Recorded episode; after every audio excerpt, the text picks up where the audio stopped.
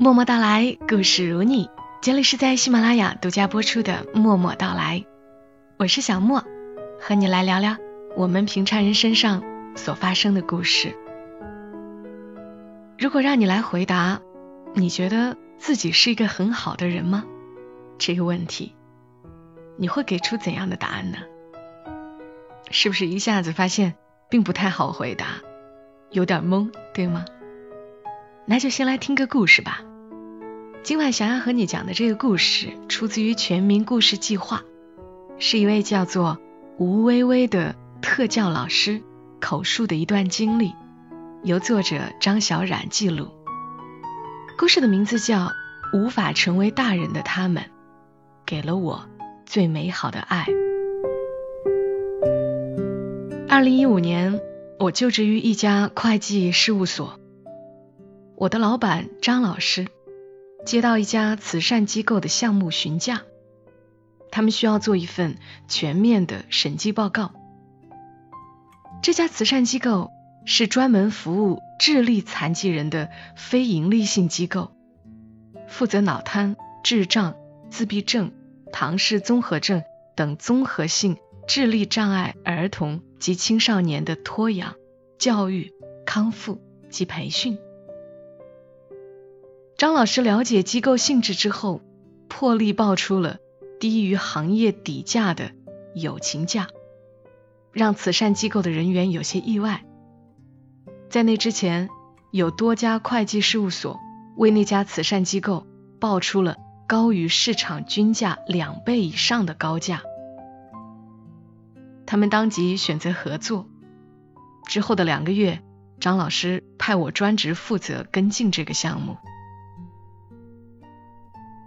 到机构的第一天，工作人员带我和同事参观教学楼。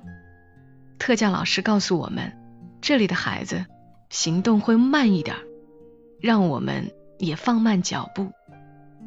他们有个好听的名字，叫“蜗牛宝宝”。走到二号楼时，特教老师向我们展示他们做的手工工艺品。老师说。这些工艺品售价十块钱，钱虽然少，但是对家长极大的鼓励。他说完，另一位特教老师牵着一个男生迎面走来。男生步履蹒跚，一字一句的做自我介绍：“你好，志愿者姐姐，我叫小年，请问这样你会不会生气？”说完，他自来熟牵起了我的手。小年有些口齿不清，笑起来很好看。他的手指软软的，轻轻的握着我的手心。特教老师在我耳边轻声说：“小年今年二十岁，是轻度智力障碍患者。”我回答小年。我不会生气。他高兴的手舞足蹈，又询问我的电话号码。我告诉他，他从书包里摸出一个小本子，认真的记下。特教老师笑着对他说：“你有事再和志愿者姐姐打电话哈，不要随时打给人家。”后来，我时常接到小年的电话。对他家的座机号码倒背如流，小年每次都是问同样的问题：“吴微微，你好，你有没有在家看电视？看动画片了没？我想你了，我喜欢你，再见。”这个仅仅一面之缘的少年，无来由的表白，让我感到不适，不知道如何做回应。审计项目结束后，我便从那家会计事务所离职。我认为自己不适合做审计。不知道从什么时候起，我也再没接到小年的电话，渐渐忘记了这件事情。之后的大半年，我尝试了各类职业，都是草草收场，也摸索着尝试创业，开了一家 DIY 蛋糕店。做老板，最终也以失败告终。初恋在那时与我分道扬镳，失恋和失业的双重打击让我一蹶不振。我连续在床上躺了一个多星期，期间吃不下饭，睡不着觉。直到前任老板张老师再次给我提到那家慈善机构，引荐我去机构工作。他对我说：“你是个很有耐心又善良的女生，去那里吧，那里适合你。”我一下提起了精神。带着试一试的心态，打算接这一份工作。入职之前有为期五天的志愿者体验日。第一天，我被分到转衔班。转衔班是针对八到十六岁的孩子，是从三到八岁早疗班转到十六岁以上大龄班的过渡班级。一个转衔班。有六个学生，两位特教老师会根据小朋友们的情况量身定制课程。班级有正常的作息时间表，类似幼儿园的接送模式。早上家长把孩子送到机构，他们在班级里完成吃饭、午休、做操、上课学习、实践等事宜。特教老师全天陪同，直到放学后。家长再来接小朋友们回家。和幼儿园不同的是，一般老师把一件事重复十遍，他们就能学会；而在机构的蜗牛宝宝们，一个指令可能需要重复学习上千遍。我以为我准备好了，没想到正式跨入班级的那一刻，实实在在。感受到的处境让我一下子慌乱了。有个小朋友两手捂着眼睛，从指缝间偷偷看我，嘴里喊着“陌生人，陌生人”，喊完又咯咯的笑个不停。有个小朋友冲过来紧紧抱着我，我一时不知道该做什么样的反馈动作，只能傻愣在原地。有个小朋友笑着叫我姐姐，找我要糖吃。还有一个小朋友用拇指和食指圈成一个圆，让我陪他吹泡泡。在特教老师的指导下，我教一名十岁的唐氏综合症小朋友想想扣衣服上的扣子。在此之前的一个月，特教老师都在教他这个技能。我耐心的教了他很多次，最终他独立完成了一次，这让工作半天信心一点点丧失的我，有一种前所未有的成就感。那堂课给我的内心产生了巨大的冲击力，那是一个陌生的世界。在之后的四天。我分别体验了后勤部、早疗班、大龄班、职业重建班的工作，每一份工作只能用震撼来形容。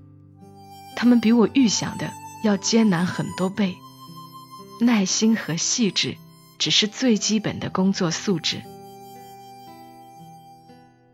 我认识了后勤部的张阿姨，她既是这里的生活老师，也是一位自闭症孩子的妈妈。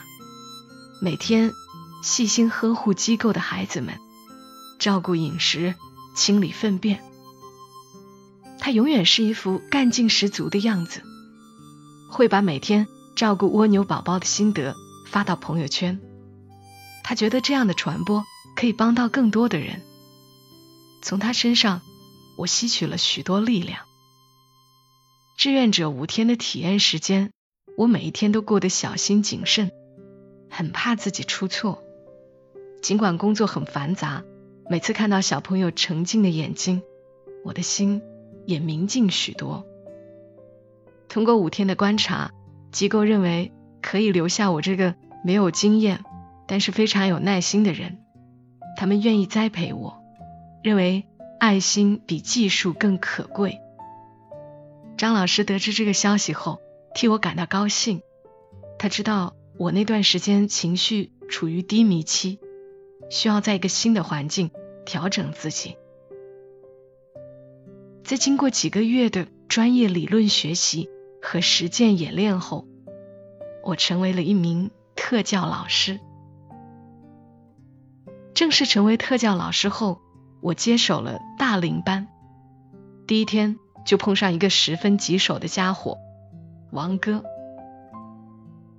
王哥十九岁，轻度智力障碍。我们在同一天来到机构，他入学报道。我入职工作，我鼓起勇气在学生面前做自我介绍。刚张口，小朋友们好，我叫吴微微。王哥打断了我的发言，他站起来，走到我的面前，用手指着我的鼻子说：“你不得行，你毛的资格教老子，老子都会。”王哥口出狂言，还用脏话骂我。对于初出茅庐的我来说，实在是觉得备受打击。我站在教室里手足无措，眼泪不自觉夺眶而出。由于家庭条件优越，父母对王哥溺爱有加，衣来伸手，饭来张口，是家里的小皇帝。王哥读书时曾是学校的校霸，走到哪儿身后都跟着一群小弟。在机构里，他也是这副架势。吴伟伟，你好挫哟！吴伟伟，你看你，吴伟伟，你没得文化。入职的前两个月，我都很怕见到王哥，他轻而易举的摧毁了我的信心。后来，我渐渐摸索到对待社会我王哥的方法，王哥。会做两位数乘以三位数的乘法，却始终掌握不到除法的要领。我经常教他做除法，他当时学会了，第二天又忘得精光。反复几次，他就耐不住性子了，拒绝我再教他做除法，老子就不学了。我不甘示弱，假装严厉的对他说：“必须学，我就是要教你，学不会不下课。”他不情愿的坐回到我旁边。那你教哥仨？我像哥们儿一样搭着他的肩膀，送他个台阶下。王哥很吃这一套，你教了我就会了撒，你之前又没教。王哥喜欢隔壁班的小花，是全机构公开的秘密。他随时都在问我：“吴薇薇，你晓得我喜欢哪个不嘛？”你晓得我和小花是啥子关系不嘛？我的小花哪去了呢？我说你们是同学关系噻，他就翻我白眼，你就装傻嘛。和我熟络之后，王哥经常对我说：“吴薇薇，哥请你吃火锅嘛，哥请你吃冷锅鱼，你不去就是不给我面子。”我和他开玩笑。王哥的面子，我哪敢不给？你不要光说不请啊！你邀请我，我肯定去。我以为他说完就忘记了，像所有健忘的孩子一样。后来我才知道，王哥并非先天性智力障碍，他在小学六年级时出了一场重大的车祸，由于过多的手术，严重影响了他的记忆力、智力。因此受损，现在头部还留下一条显眼的伤疤。王哥的妈妈每次来接王哥，一定要避免王哥摔跤，怕他受二次伤害。有次聊得多了，他妈妈感慨道：“我这辈子不会再要二胎了，我怕自己生了一个健康的宝宝之后，就对王哥不好了。”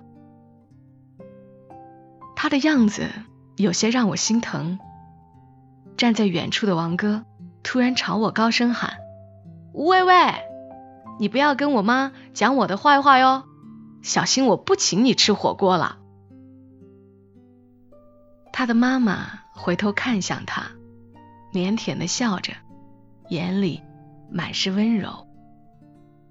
有那么一瞬，我有些出神，原来他一直记得。入职三个月后，我摸索到王哥的套路，拿下王哥后，让我对于这份工作信心大涨。就在我和王哥建立了亦师亦友的关系后不久，我从大龄班调配到转衔班，再次见到了想想，他貌似忘记了教他扣衣服扣子的我。我们机构的老师们给唐氏综合症的宝宝起了一个好听的名字，叫唐宝。想想十四岁，有着唐宝们固定的面容，眼睛小。眼距宽，鼻子凹陷，手指短且粗，身材矮小。很多教科书把糖宝们的形象画得很吓人。想想每次进教室时会挺直腰板，毕恭毕敬的行一个礼，大家好。他还会教其他小朋友，告诉他们要讲礼貌，也要每天早上向大家问好。我给他封了一个最佳小助手的称号，他因此很开心。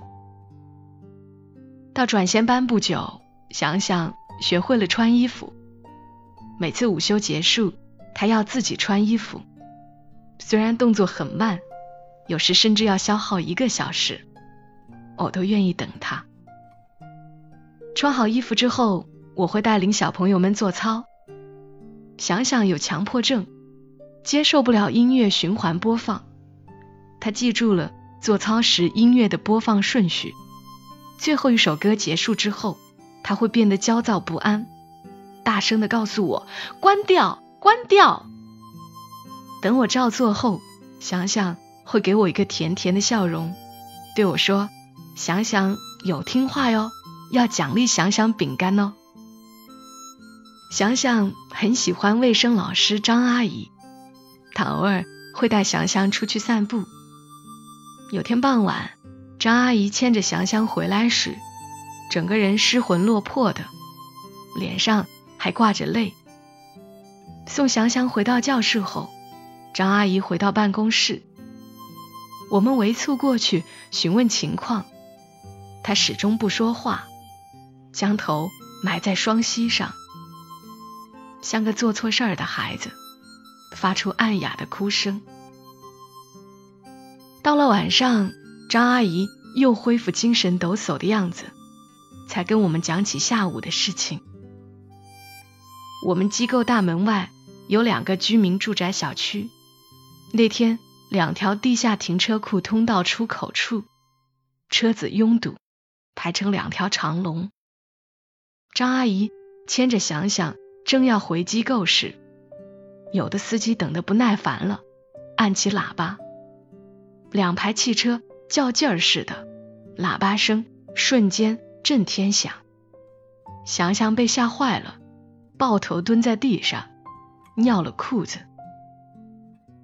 他突然跳起来，挡在车流的前面，原本稍微挪动了几步的车辆急刹停了下来。张阿姨。赶紧跑过去，从后背抱住祥祥，大声致歉：“对不起，孩子是唐氏综合症宝宝，希望大家不要再按喇叭了，会吓着孩子的。对不起啦。”排在最前面的货车司机伸出头对着他们吼道：“娃娃都这样了，还带出来啥子？锁家里吗？”我听到那人说这话，当时就懵了。一句话也说不出来，当着大街嚎啕大哭起来。唉，丢死人了！我们都没说话，张阿姨却笑了。哭出来就好了，哭出来就还能坚持下去。二零一七年八月二十一号是我入职机构一年的日子，如今我可以自然的拥抱每一个孩子。对于蜗牛宝宝们给我带来任何的出其不意，我都能见招拆招。我很享受和他们斗智斗勇的每一天。前不久，我在机构的超市里意外的碰到了小年，他在那里上班了。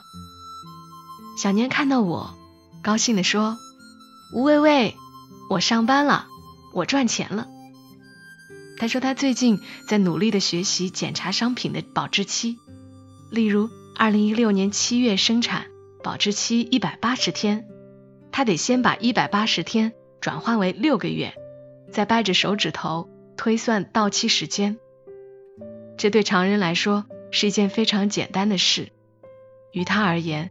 却是个极大的挑战。我不是小年的老师，他时常跑到老师的办公室，帮所有的特教老师按摩肩膀。我也和他越来越熟悉。小年一边按摩一边说：“老师，您辛苦了。”笑起来的样子还是很好看。到办公室的次数多了，我发现小年。每天都穿同一套运动服，又脏又旧，脖子上挂着一根几乎看不出是红色的绳子，拴着一把钥匙，背着个破旧的书包。去年冬天，小年仍旧穿着那套单薄的运动服来上课，特教老师给他买了一件毛衣和一件外套，很合身。他穿一会儿就脱下来，认准了他那套运动服。小年的老师说，他的身体感知不了任何温度。小年的父母在他很小的时候就遗弃了他，他跟着爷爷一起生活。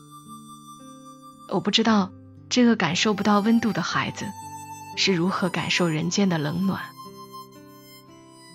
自从知道这件事以后，我会很在意手机是否有信号，尽量保持手机时刻畅通。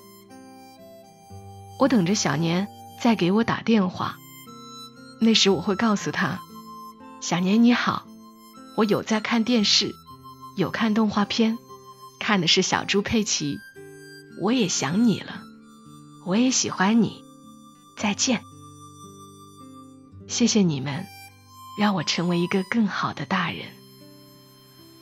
城市的灯光褪去。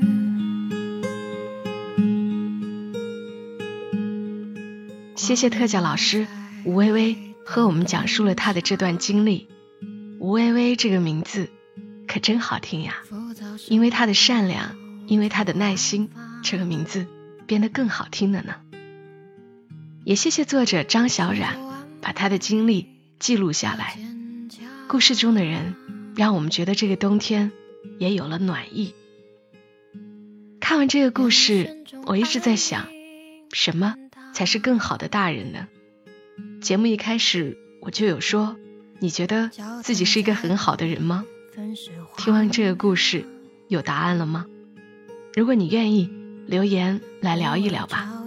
今晚的节目就陪伴你们到这儿。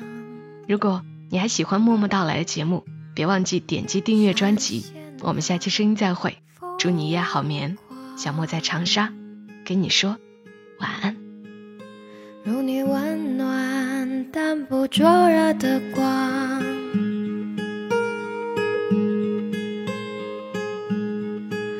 透过清风安抚我的慌张，温柔又坚定的力量，小姐承认世界假象。